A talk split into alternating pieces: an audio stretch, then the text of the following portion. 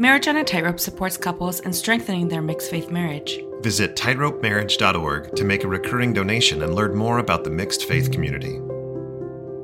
Hello and welcome to another episode of Marriage on a Tightrope. I'm Alan. And I'm Katie. And we're still married. Katie, this is an impromptu episode that has no notes, and you don't even know the topic. Does that make you worried? Nah, never. Tomorrow, this will actually probably come out well after the first day of school, but tomorrow is the first day of school. And with the first day of school, what is something that sometimes happens in an LDS household? The night before, blessings. A father's blessing, right? Mm-hmm. So I've been thinking about that. I know you have as well, because we've talked about it a little bit.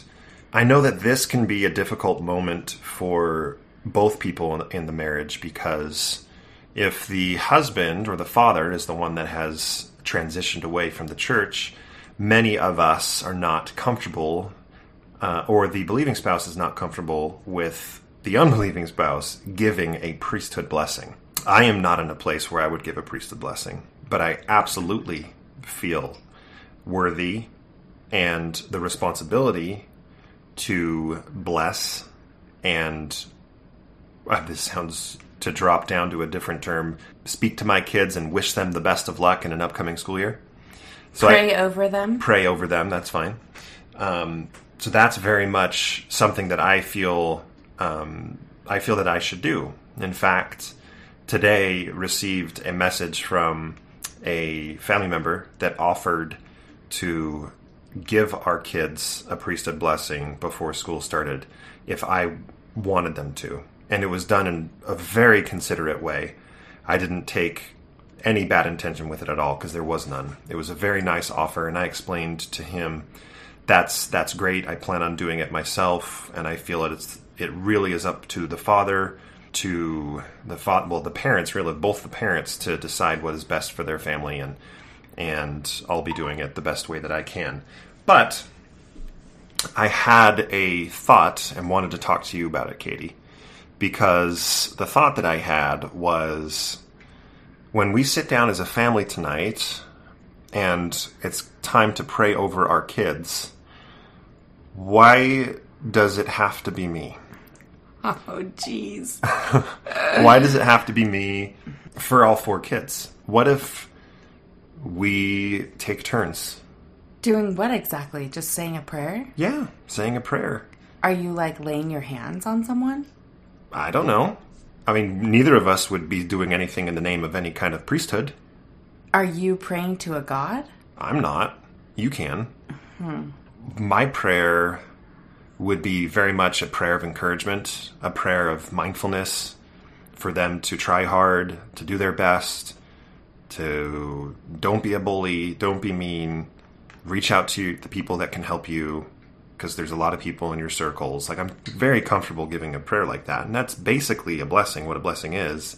It's just not declaring it in the name of anybody or in using any kind of priesthood. Because of that, I thought, well, it would be really cool for Katie to be involved with that. If you wanted to say a prayer over one or more of the kids in preparation, we're not going to be laying our hands on anybody. I don't have any kind of special power. I don't have any further ability to bless them than you do. Yeah, I agree with that. I mean, I feel like I pray over the kids all the time because they're my kids and I pray about them, but in that setting, I'm happy to say a prayer. I think that we should let the kids choose. Yeah, we can just talk to them. If the kids want you to do all of them, that's fine with me. That doesn't hurt my feelings. Yeah, but we can offer it to them and say, hey, we want each of you to have a special moment where the prayer is all about you, and you can choose if you want mom or dad to say it, yeah, or both.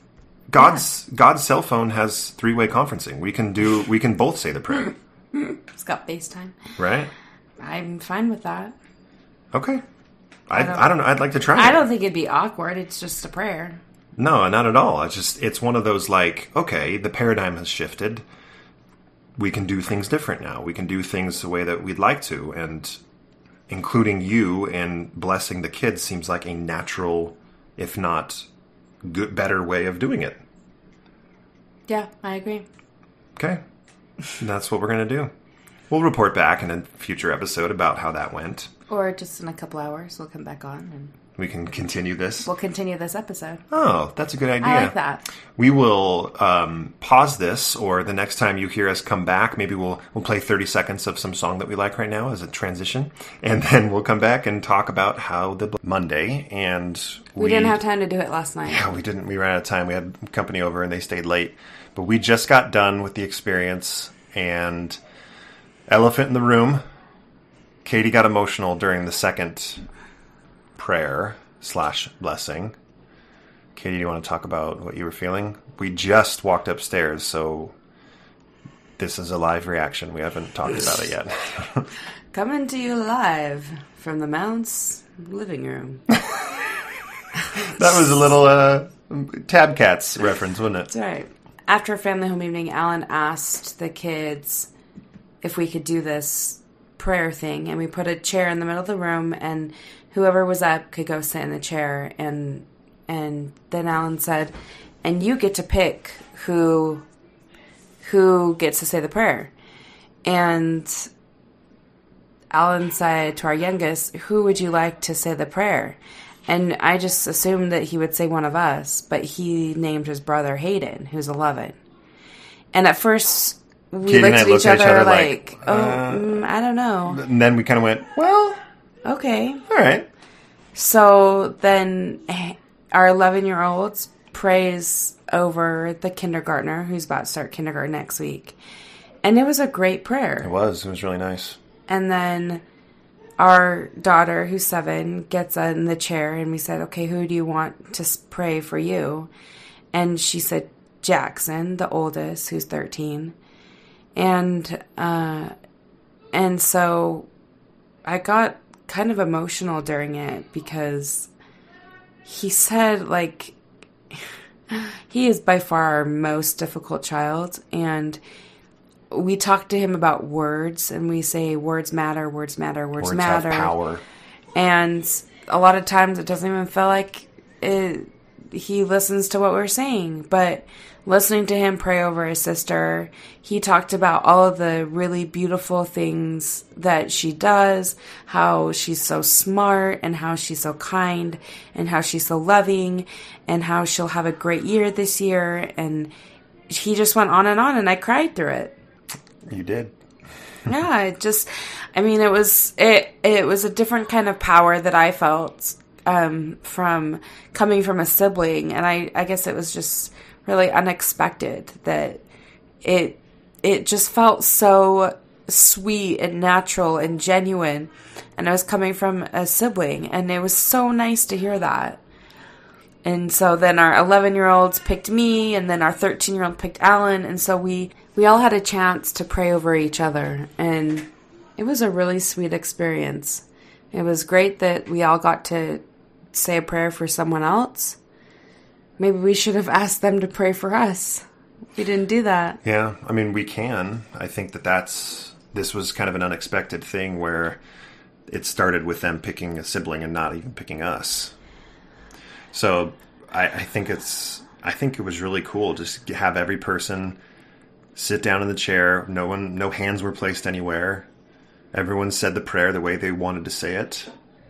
That includes me. I didn't say it in the name of anybody or addressing it to anybody. It was addressed to Jackson, who asked me to give him the prayer. So it was a cool experience. I agree. It really was. I hesitate to ask, but I feel like I have to ask. When I saw you crying, I was worried, like, you were upset, you were mourning, like what they used to be.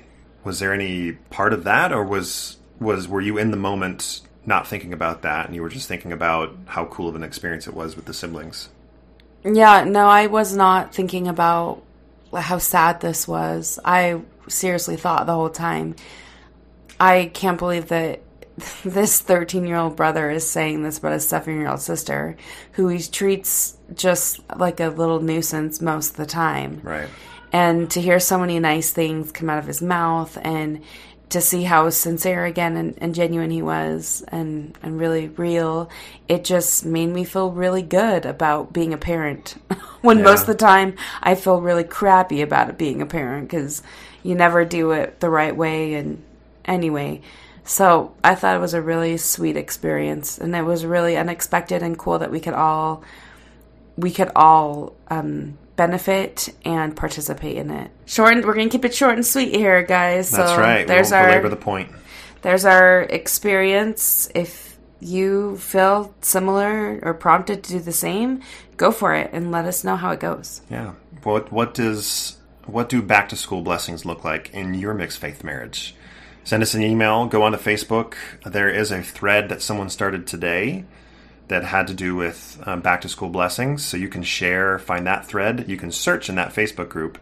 We're going to do an episode about the Facebook group soon because we really are making a push for that to be... we're putting a little more effort into it, a little more thought into it, because we want it to be a very positive experience for everyone, especially that believer side. Thanks very much for listening. This has been Alan. And this has been Katie. Marriage on a Tightrope at gmail.com. You can follow us on Instagram and Facebook. Thanks so much for listening.